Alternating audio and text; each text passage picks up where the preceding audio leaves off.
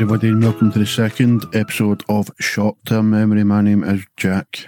And my name's Colin. I, I thoroughly enjoyed that short episode last week, so happy to be doing it again this week, Jack. What are we talking about today? Yeah, well, it was 119 years ago that the first Nobel Prize ceremony was held in Stockholm um, on the fifth anniversary of Alfred Nobel's death. A little look at uh, the Nobel Prize and then the Ig Nobel Prize, which I have spoke about before um, on, I'm not sure, I do that many podcasts, I'm not sure if it's been on here or, or somewhere, else. else. Did you um did you ever hear about the scarecrow that won the Nobel Prize? Yeah, tell me. I have. It was outstanding in its field. Yeah, I'm pretty sure you told me that a couple of weeks ago. that's, that's one of my favourites. One of my favourites. Um, say short and sweet. Um, back in 1901, um, 119 years ago, uh, the Nobel Prize and the Prize in Economics, um, which are two separate things, I think, have been awarded 603 times. Start in 1901, there have obviously been some years where they've not been awarded. Um, so 49 prizes haven't been awarded, most of them during sort of World War One and World War Two, which is you can kind of you can like when yeah shit like that's happening. Yeah, I think it's, it's, it's fair enough taking a break at that point.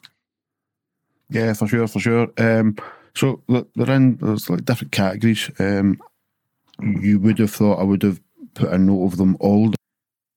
Um, I didn't. So there's like peace, chemistry, physics, literature, I think, and then um, this sort of economic sciences. Uh, what's your favourite one of them, mate? I think that the one that seems to get all the prestige and all the prestige is always the peace one, isn't it? Um, that's one people mostly talk about, but it's probably not the most exciting one. Probably the science one. It's probably the most, the one that's had the biggest impact, and people are doing pretty cool things. Um, but people, people, when people talk about Nobel Peace Prize, well, I just did it. When people talk about the Nobel Prize, they talk about the Nobel Peace Prize, don't they? It's kind of the first one in most people's heads.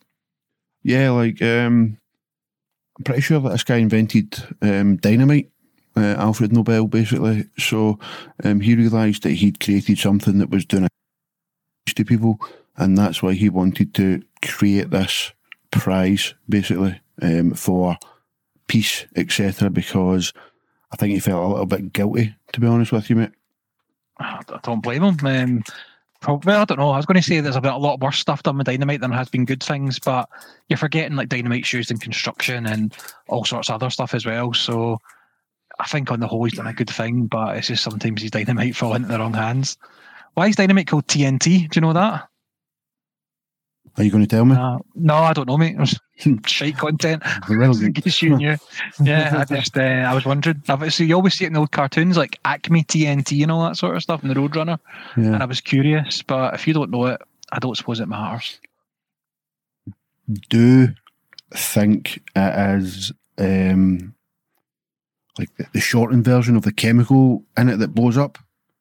Ah, okay, that could be the yeah. That I think. Yeah, is there a T and is there a T and an N compound or something. Yeah, you're probably right. That it will be something like that.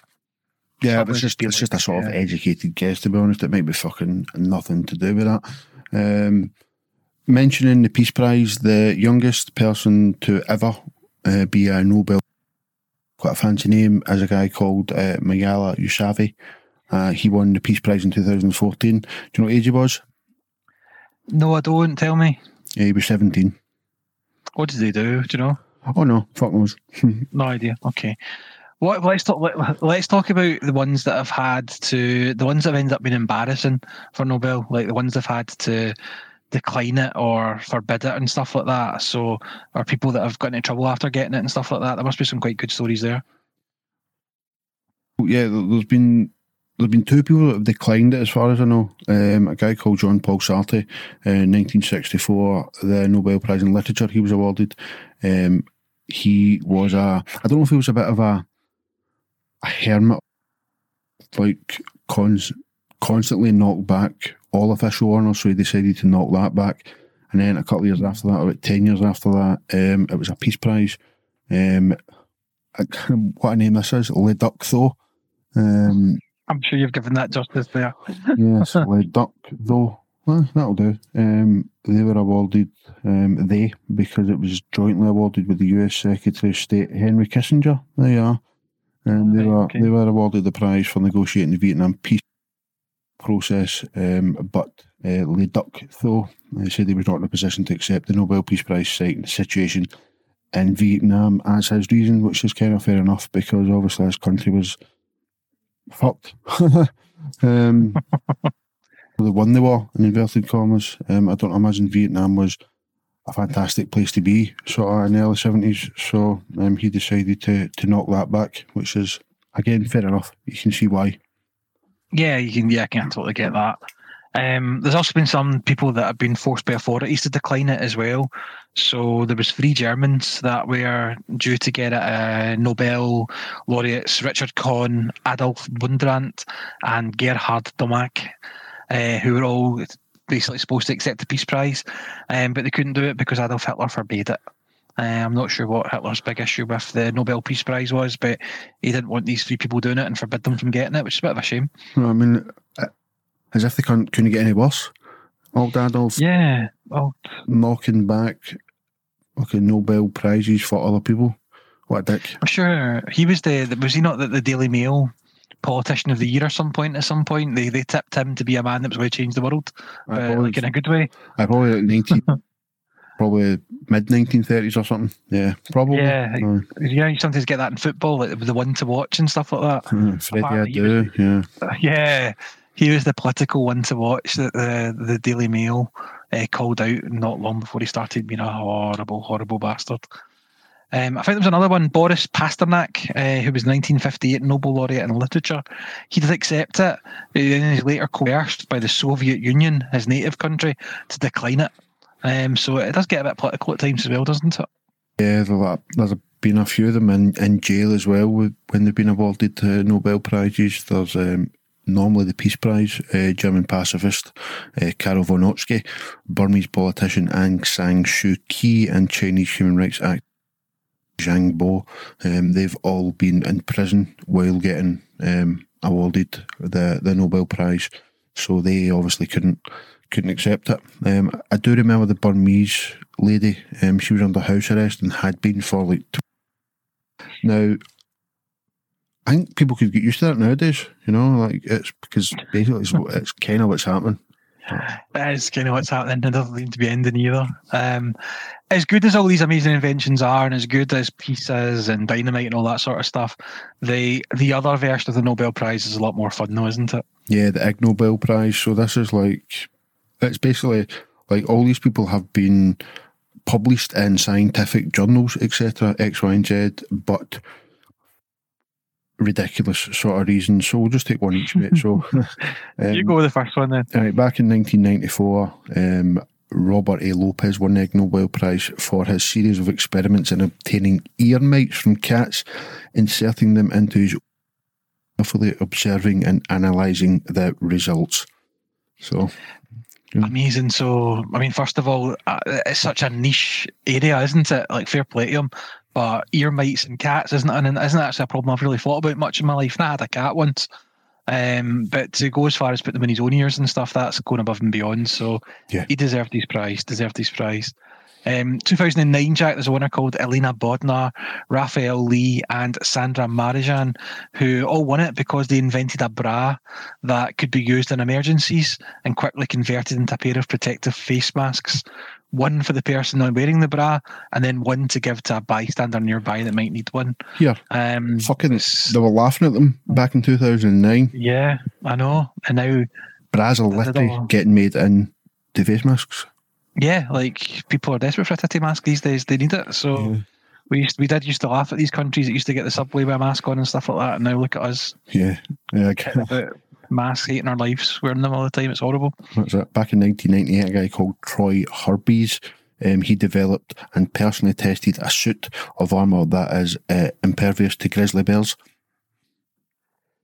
Amazing. Uh, I love the use of the word impervious. That's such a brilliant word, isn't it? Yeah, because you need to be kind of scientific about it, you know.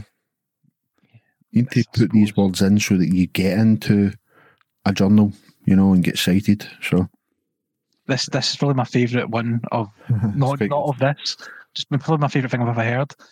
Uh, in the year 2000, the winner was the British Royal Navy for ordering its sailors to stop using live cannon shells and to instead just shout bang. Bang! That's it, man. That that must be in training, surely. That's not like Aye. in battle, right? Just in training. But it's amazing. Like all these sailors doing all these different um, drills and everything else you must do as a sailor with um, cannons and shit, and then just one guy at the end going bang. Bang! That's it. Uh, Amazing. couple of years after that, 2002, a bunch of are studying the courtship behaviour of ostriches towards humans under farming conditions in Britain. Like, don't really know what that sentence means, but it kind of sounds like humans try to get fancy them. Yeah, basically. yeah, Hmm. it's bizarre, bizarre. I thought the Your Mites and the Cats was quite niche. That's even more niche. I didn't even think we had ostriches in the UK. Like, I, I didn't think that was a They must have bird. imported them. No, they're not. Yeah. Not like you've you've never seen a fucking ostrich kicking about, have you? Come on. Don't not don't think so.